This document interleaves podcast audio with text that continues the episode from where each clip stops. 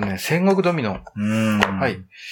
えー、これ国産のはい。ゲームですね。うんえー、歌舞伎健一さん、うん。歌舞伎さんうん。ですね。ゲームノア。はい。これが確かあの、去年のゲームマーケットだったっけな。うん秋かな。うん。春かな。で、一番なんかアンケートで第一位うん。はいはいだはい。ったんですよね。そんな記憶がありますねね。ドミノを使ったうん。エリアマジョリティと言っていいのかな、要するに。あ、今エリアマジョリティですね。エリアマジョリティですよねもう何層にもなってるエリアマジョリティですよね。そうですよね。ううんん。まあ、4つ、4つその戦場があって、1、2、3、4って順番にその戦場を埋めてって、埋まったら、じゃあ戦場1でまず決算。勝利条件を満たしている人がいなければ、また次の戦場にも移っていくと。うんうん。だから4つの戦場まで行かずにサドンデス。まあ要するにサドンデスルールってことですけど、そうですね。それがあるってことね。そうそうそうまあそれが一応ゲームとしての緊張感を生み出してるわけそうですけど。そうそう。うん。で、ドミノなんで、あの、同じなんていうか、あの、スートというか、ランクというかうん、これをこう、つなぎ合わせていくっていう。うんうん。うん。まあ同じ数字をつなげていく。そうそうそうそうまあドミノの、そうそうそうこれはドミノの基本ですよね。で、自分は何枚か手札を持ってて、うんその中から1枚選んで配置すると。はいはいはいうん。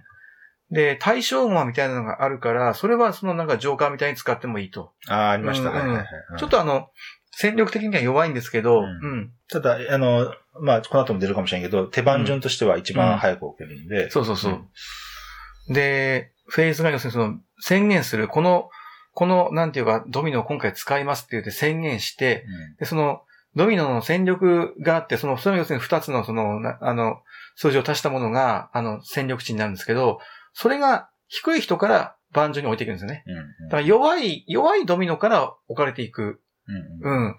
のがまず一つある。これは、うん。まあ、あの、あるのと、あとあのーバッティングすることで、一番後回しになる、同じ戦力値を、これ結局、だから、狙ってバッティングさせるんですよ。あの、要するに順番に1枚ずつオープンにして置いてくるんで、せーのドンじゃないかそう。らね。、ボードに順番に置いてくるんで、うん、明らかに自分の意思をもう、公にしつつやってくるので、狙ってのバッティングですよね。当然その、バッティングを避けることはできる状況で、バッティングさせるので、これでちょっとあの、バッティングしたらもうね、置く順番が一番最後になっちゃうっていう、うんうんこのルールが、このゲームのちょっと一つ、うん。肝かなっていうふうにうんうん思ってるんですけど、はいはいはいうん。ま、松本さんどうでした？松本さん結構ね、ドミノもやられてる。いや、全然あの、全く、うん、もう、ちょ、ちょちょろっと、うん、なんか、メキシカントレインとチキンフットと、うん、あと、あともうちょっといくつかくらいしか知らないんで、うん全然そんなあれなんですけど、まあ、ただ、その辺とは別にそんなに関連関連性は感じなかった？うーん、そう、まあその数字、うん同じ数字のを置いていく。だからまあそこで制限がある,、あるわけですけど、いろうん。ど、どんなドミノでも置けるわけではないっていうことですけど、はいはい。はいうーん、まあそれぐらいなんですけど、うん。その、やっぱドミノの、いろんなドミノのルールがあって、うん。あ、だんだんとドミノの話になるけど、うん。いろんな、ドミノっていろんなルールがあって、一うん。つその、えっ、と、ダブルハイっていうのがあるんですね。そのうん。11とか22とうん。か33っていうハイがあって、うん多くのドミノのルールでは、そのダブルハイっていうのはちょっと特殊なハイで、うん。その、えっ、と、えーえーちょっと特殊な機能がああるんですよね。うん。その、ううん。んで、その、やっぱり、その、そういう、まあ例えば26っていうドミノがあって、うん。そこにこの66っていうハイをこう置いたりすると、はい。そうするとこの66っていうこのダブルのハイを、から、まず、ここの、から6をつ、ハイをつなげていかないと、うん他のところには置けないっていうゲームが多いんですよ。。うんそ、の、えっ、と、要するにスピナーってやつですけど、十うん十字分岐ね。で、その、そういうスピナーを作って、他の人のに出せないようにして自分だけ出していくみたいな、うんそういう、それがいいろんなドミノのルールの一個テクニックっていうか、あの、ルールとして重要なルールだと私は思ってるんですけど、うんまあ少なくともそれはないじゃないですか。うんそういうルールは。うんだから、なんか、えっ、と、いわゆる、うんドミノの一般、あ、ドミノ、ドミノって言ってますけど、倒さない方ですよね。それは、あの、えっ、と、そういう、ドミノのルールによく見られる、こういうスピナーとかダブルの、そういう、うんああいううものはないんでう、ん。なんか、そういうドミノ感は特になかったですけど。まあ、そうですね。うん。純然たるそのドミノゲームじゃなくて、本当にその、ピュアユーロに、あのドミノハイをちょっと取り入れたっていう形ですよね。ですねこのゲームはね。確かに。で、そうですよね。確かに、そういうのもないです。あの、えっ、と、えーイエローやったかな？サピエンスってあって。あーはいはいはい実はあれドミノなんですけど。ああ、はいはいはい。まあ、本当あれぐらいなんで。はいはいはい。あれもだから、おじゃあこれと結局同じくピュアユーロに、ただあれはもうちょっとアメゲー寄りで他人殴ったりやするので、ああ、そういうちょっと、それともあ全く似てるわけでは全然ないんですけど、ただまあドミノっていうところはちょっと似てるってだけで。あれも確か同じ数字は繋げてうるんで。んうん。あまあ、で私の、それよりも、私の強い印象を受けたのは、その何層構造にもなってる、うん。バッティングも取り入れたエリアマジョリティですね。うんそっちの方がすごい印象に残りましたうね。ん。あこここまで多層構造というか、ここまでレイヤー構造にするんだっていうことですね。縦軸、横軸で、うん。バッティングありで、まず、そその列のマジョリティ取る。で、そのマジョリティを何個取ったか。うん、で、それもバッティングがあるんですよねで、それでそのエリアのコマを取るっっていう、その二層構造になってて、うんそこが、うーん、まあ、凝ってるし、うん。悩ましいっていうか、うーうんん、いろいろ確認、うん。確認事項っていうか情報量がね、うん。なかなか、えっと、ちょまあ、考える人が考えた兆候になっちゃうんだけど、うん。なかなか、やっぱりバッティングで打ち消すところで、うん。なかなか、ちょっとそこがひねってあるっていうか、不屈にはなってますよね。うんうんうん。うんそこの方が印象が強かったですね。なんかドミノというよりは。うんうんそうですよね。うん。まあもちろんそうですね。で、僕ね、やっぱり僕も思ったのは、あの、すごくなんか、やっぱ完成度が高く、高いピュアユーロというか、しっかりしてるなっていう感じはしたんですよ。うんうん感じはしたんですけど、あの、本当にその勝利を目指して、ここをこうやって、こうやって、こうやってやっていくっていうそのロジックで、あの、先を読んでいくことのあまりの困難さというか、まあちょっともう無理だなっていう僕はちょっと思ったんだけど、こう考えたくはなるんですよね。ちょっとね、うわかりやすいドミノの1、2、3、4、5、6の数字がこう、エレマジにするんで、相手がこう来たら、で、この範囲を相手がこう使うんで、じゃあこう置いたら、うん。僕がこう置いて、こうすれば、お互いウィンウィンになるとか、うん。その辺はちょっとなんとなく考えられるんだけど、うんもう本当にその、もっと先まで行くと、もう本当にその、もうちょっと甘いにもちょっとね、暴漠としてるというか、なんていうかもう、もう結局その、まあ今のこの状況でできることをやるしかないな、うんみたいなところがちょっとあったので、うんうん。本当はそういうレベルでの長期的なところまではちょっとね、あもちろん、まあ、あの、うん。スキル的な話で、うん。私はちょっとやっぱそこまで頭が回らなかったとこあって。まあ、で、今出てる差は4人プレイだったら4枚ドミノが出てて、これをまあ順番に置いていく、順番も分かってるし、っていうのがあるんだけど、まあそれも結構ね、考えていくの人の意思がどう判断するか分かんないんで、そこで一回違ったらもうね、全然自分の戦略が崩れるので、だからそのシンプルで完成度が高いっていうのはよくわかるのと、それと、それともう一方なんていうかその、ままならなさっていうかな、ちょっとあの、先のどういうふうに進んでいくかわからなさっていうのが結構強いなっていうふうには、うん僕にはちょっと感じられて、うん。いややっぱり、うん。まあ、な、同じこと繰り返しだけど、やっぱり、キャンセル構造でしかも二重構造になってるんで、うん。なかなか、ここを、これ、ここにこれを置くと、うん。このトップ帯がキャンセルになるから、うん。青が勝つうん。から、うん。青のおはじきがうん。黒とバッティングするから、うん。黄色が、うんあの、おこぼれで勝つまで考えるわけですよ。うんこれなかなかなかね、うん大変ですね。うん 狙って、こう、バッティングをさせて、で、自分とその人は一番最後になるんですよね。で、後になると、いいこともあるんだけど、基本的にはフリーなのかな。でもまあ、狙って後になって、まあ、エリアエリアマジョリティって結局ちょっと後置きが有利なところってまあ一つあるので、うんそういう部分をうまくね、戦略に活かせれば、もっとあの幅が広がるのかなっていうのも気もしたけれど、うんなんかでも、自分でこうバッティングを狙っていくっていうのは、結局その不利になるような気がこの前のセッションではしたんですよね。うん。まあでもここのこの低い目は早く置ける。はい。でっかい目はもちろんでっかい目だからエリアマジョリティに大きい影響を及ぼすけれども、うん後の方になるっていう、あそこはひあの非常にあの理屈上でも納得できる、非常にわかりやすいジレンマで機能しててあそこはき綺麗だなと思いましたね。弱い駒から先に好きなところに置けるってことですよね。端的に言うとね。うん。で、まあ、性能ドンでやってもいいぐらいのことなんだけど、うんでもそれも一個ずつ見ながらやるじゃないですか。うんそこはそのよ、よりガチ度によってますよね、それはね。うん結構あの、日本のデザイナーが作るゲームって、あの、まあ、フレーバーとかアートワーク優先で、雰囲気優先のゲーム結構たくさんあるんだけど、こういうその株券さんみたいな、あの、本当にピュアユーロですね。コプラスにしろそうだし、あの、エルタイルもそうだし、こういうちょっとね、ピュアユーロにこだわってる、まあ、カブケンさん多分そこまで意識してないと思うけど、カブケンさんの作るゲームって結構ね、もう、僕らからするとすごくピュアユロ、ピュアピュアなんですよね、もう、うん。やっぱこういう人が出したそのゲームが、今のその、アンケートでも高い、ね、評価を得るっていうのは、僕はちょっとね、明るい未来なんですよね、僕にとってね。あんまそのフレーバーとかテキストとか、そのね、アートワーク、イラストが綺麗とか、萌え、萌え系とか、そういうのが評価されるぐらいはちょっとね、ちょっとというのがあって、うん。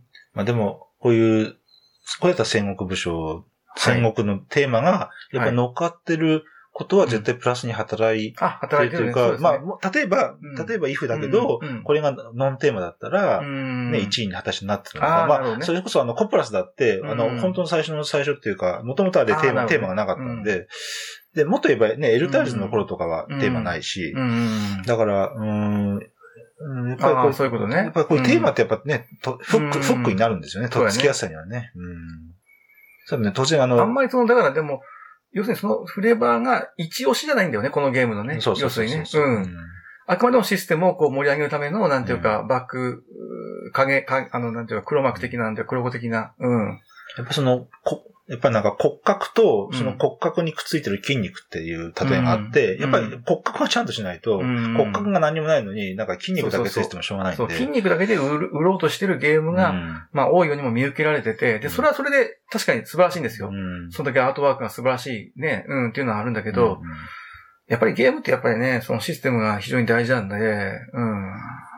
で、まあ、コップラス戦国ドミノで、まあもちろんね、本当ルドグラフィー自体は、それからも、うん、えっ、と、えっ、と、たくさんね、それが、えっ、と、ピタリアとかとかもそうだし、そうそうそう。あの、二人用のね、いろいろロボ面とか、うん、えっ、と、カニ将棋とかもあるんだけど、うん、ずっとやってこられてるんで、うん、で、で、今こうやってね、そうそうそう。1位になってるのは、非常に、あの、喜ばしいことだよね。うん。だから最近の株券さんだから、コプラスも素晴らしかったし、まあ、戦国ドミノもね、素晴らしいんで、まだこれから期待できますよね。うん。やっぱコプラス面白かったもん、僕も。うん。ちょっと、値段が高かったのが、ちょっと あの、コンポーネント的なあれだかな、問題があって、うん。簡単にちょっと手が出せないとか値段もあったんだけど、うん。この戦国ドミノもちょっとね、やっぱ同人ゲームだからっていうのはあるけど、ちょっとあの、ボードやっぱペラ紙なのが、ちょっと残念で、まああの、大手商業メーカーが多分ね、あの、拾い上げて、しっかりしたボードか、あの、コンポーネント、さらにいいものにすると、またわからないかなっていう気も、ちょっとはしてるんですけどね。うんうんうんうん。あ、そうあの、ペラ紙ってちょっとね、やっぱり、やっぱりちょっとね、気になるところあるんだよな。これもね、その贅沢な話で、やっぱね、その天下メドン、天下メドンの時も言いましたけど、やっぱり、あ、それこそ、あの、えー、羊泥棒とかもね、ペラ紙あったけど、やっぱね、なかなか、立派なボードを見ちゃうとね。そこにちょっと慣れてるっていうのもあるのかな、我々がちょっと海外の。うん。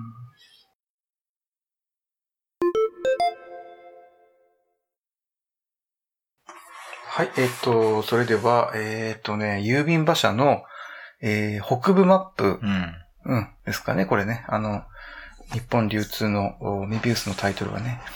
うん、あの、郵便馬車っていうのが、えっ、ー、と、2006年だったかな。うん。この前ちょっとちらっと調べたんですけど、うん、の、あのー、SDJ、うんうんうん、ええー、作者はあの、ザイフェルト、うん、うん、マンハッタンとか、あの、プエルトリコの人ですよね。ねはい。なんといってもやっぱりプエルトリコ。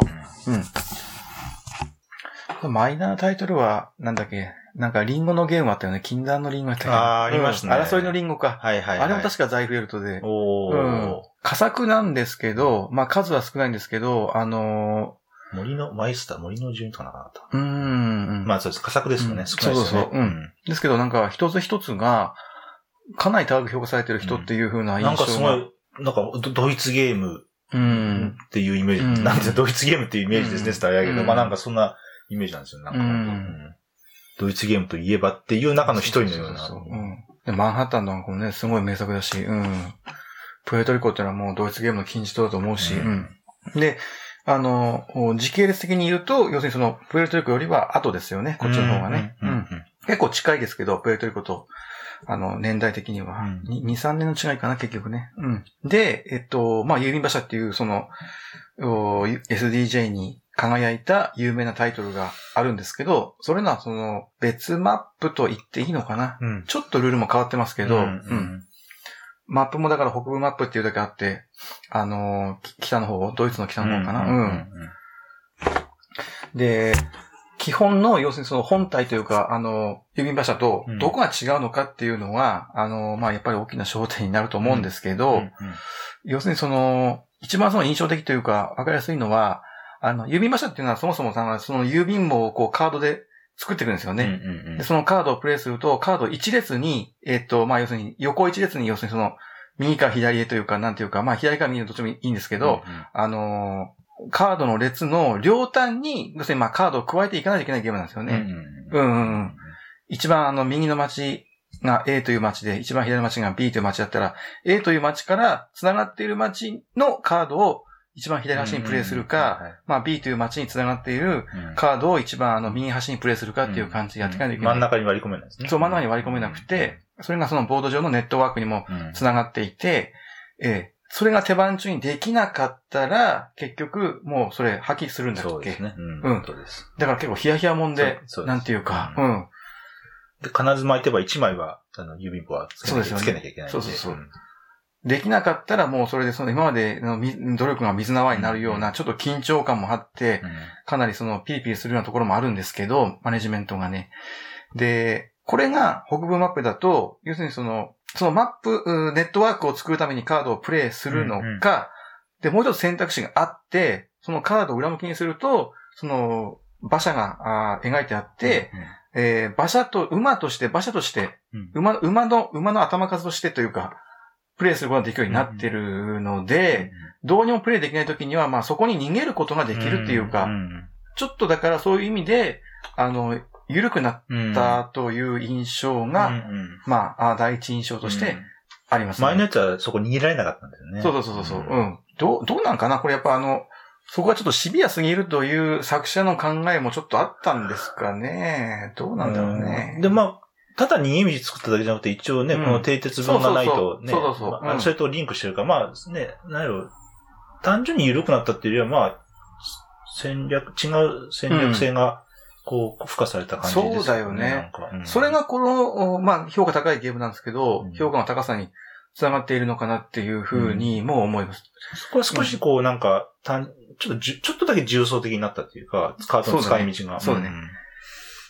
で、面白いのは、あの、カードを、要するにそのカードの表面とかは都市が書かれてるんですけど、うん、その、とにかく3枚あるんですよ、その一つの都市に。うん、えー、例えばリューベックならリューベックでまあ3枚あって、で、3枚ある、う裏、裏に、要するに馬車が書いてあるんですけど、うん、1等、2等、3等の馬が書いてあって、そういうゲームデザインなんですよね、要するに。だから、そういう意味では全カードはユニークなんですよね。そうそうそうそう、うん、表裏合わせて、全く一緒なものはないんですね、一、枚も。それが前と違ってて、前はある年のカードが何枚あるっていうだけだったんだけど、その各一枚一枚でちょっと色があって違うんですよね。で、今ここにゲーム本ってあるんですけど、まあ、うん。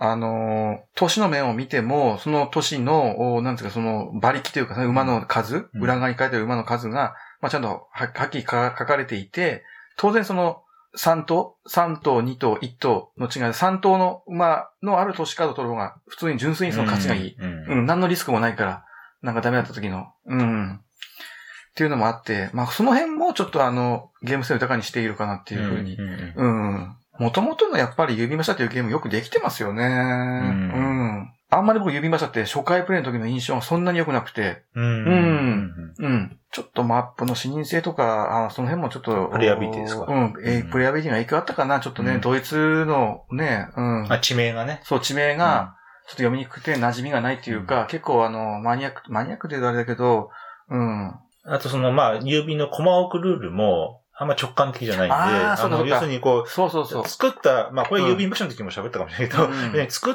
た列のコマ全部にコマが置けるわけじゃないんで、うん、そこってなんか、そこってなんかボードゲーム前としてるじゃないですか。うん、あんまりテーマ、テーマと直感的じゃないじゃないですか、それって。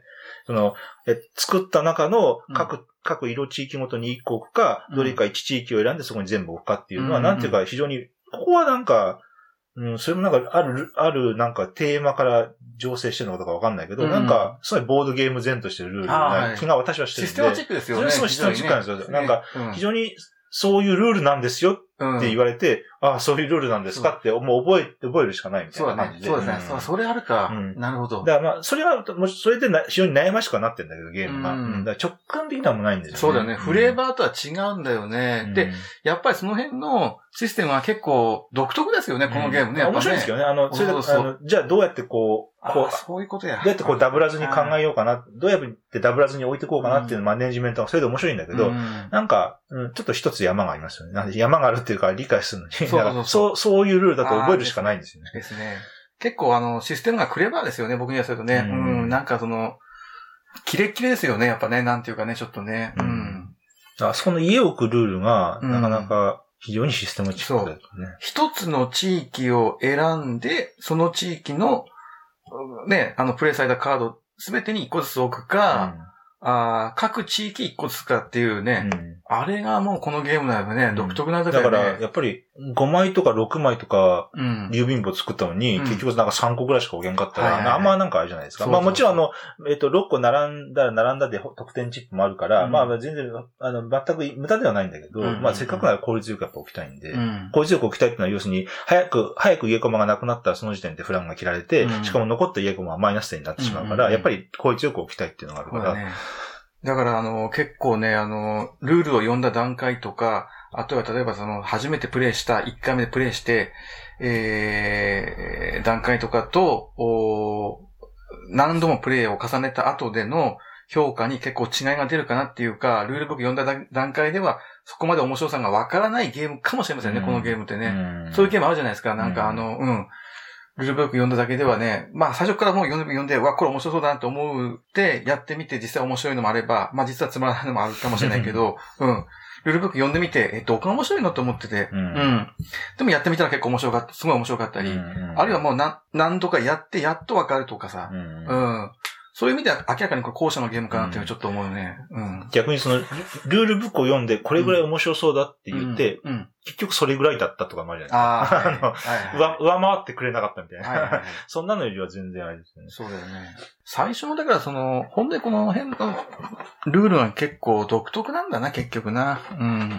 だからこう馴染みができないというか、ただ、やっぱり SDJ それだけあって、うん、そういうのは理由があるあるんですよね、多分ね。うん、うんまあ、確か北部マップ、北部とあとローマと二つの拡張があって、うん、ローマは確かこもう一個追加ボードみたいなのがあるんですね。その長い。で、馬車かなんかあるんだけど、うん、まあ、あっち、あっちはやったことないんで、ね、そっちと比較はできないんだけど、ね、まあでも、こっちはそのマップ、まあマップが新しくなったっていうだけでも、全然ね、拡張としては、それで出したってまあおかしくないような感じなんだけど、プラス、こっちの、こっちのルールもちょこっと変えてきたってところがね、なんか、僕やっぱそこのルールのなんか違いが非常に大きいというか印象的で。うん、こっちも変えてきたってなかなかね、うん、あの、さ昨今の拡張はなんかマップだけ変えましたっていうのも多い、うん、多い中でね、かなり、かなり大きな根幹にかな、関わる変更だよね、これはね。うん。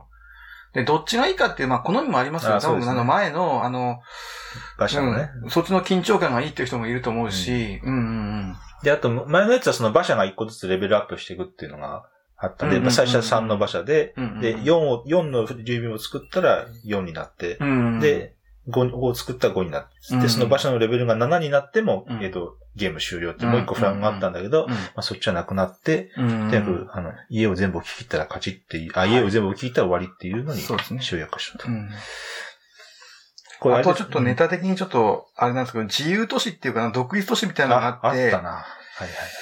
まあ、あの、これちょっとね、なかなかちょっと渋いというかしょっぱいというか、うん、あの、あんまりその、美味しくない都市としてあるんですよね。うん、これはまあ、あの、基本になかったのと、あった。うん。あと、あの、前のゲームに出ていた4人の、あの、協力者というか、うん、あの、人のうち1人がもうお亡くなりになってるというか、あの、いなくなって、あの、もう、写真というか家がこうちゃんとボードに抱えてるのが面白いなと思う。うん、ネタ的に。昔のやつはその、うん、えっと、馬車が今馬車が4個しかないけ、今馬車が4つあって、うん、4の指も作ったら本当はレベル上がんないんだけど、うん、これをプラス1で5とみなして5にしますっていう人やったんですけど、その時に使うそう、その人に使う人やったんだけど、うん、あの、今回今言ったように馬車のレベルっていう概念がなくなっちゃったんで、ね、あの、ちょっと、あの、額縁に重ねてこうちゃんとね、あの、単純にいなくなっただけじゃなくて、あの、額縁になんか、あの、もうこの人は昔いましたみたいな感じで、ボードにちゃんと書かれているのが、え、面白いなと思いましたね。あの、そのネタがわかる人でないと、なんかピンとこないですよね。これ、このゲームしかやってない人は、あの、本体やってない人は、これなんでこんなのってんだろうと思うだろうね、多分ね。ちゃんとその下になんか昨日のアイコンまでちゃんと書いてるから、うん。気になって調べたくなるかもしれない。ひょっとしたらこれなんだろうってちょっと意味あるよなっていう。うん。ちょっとふふってなりますよね。ね。うん。まあ面白いですね。うん。まああの、ユニバーショってだから結局この基本と二つ拡張出るんですね、基本それだけですよね。うん。ローマの方も一回やってみたいですね。こっちの北部マップが一般的な評価が高いんですよね。うん。でもちょっとローマもやってみたくなりますね、ちょっとね。うん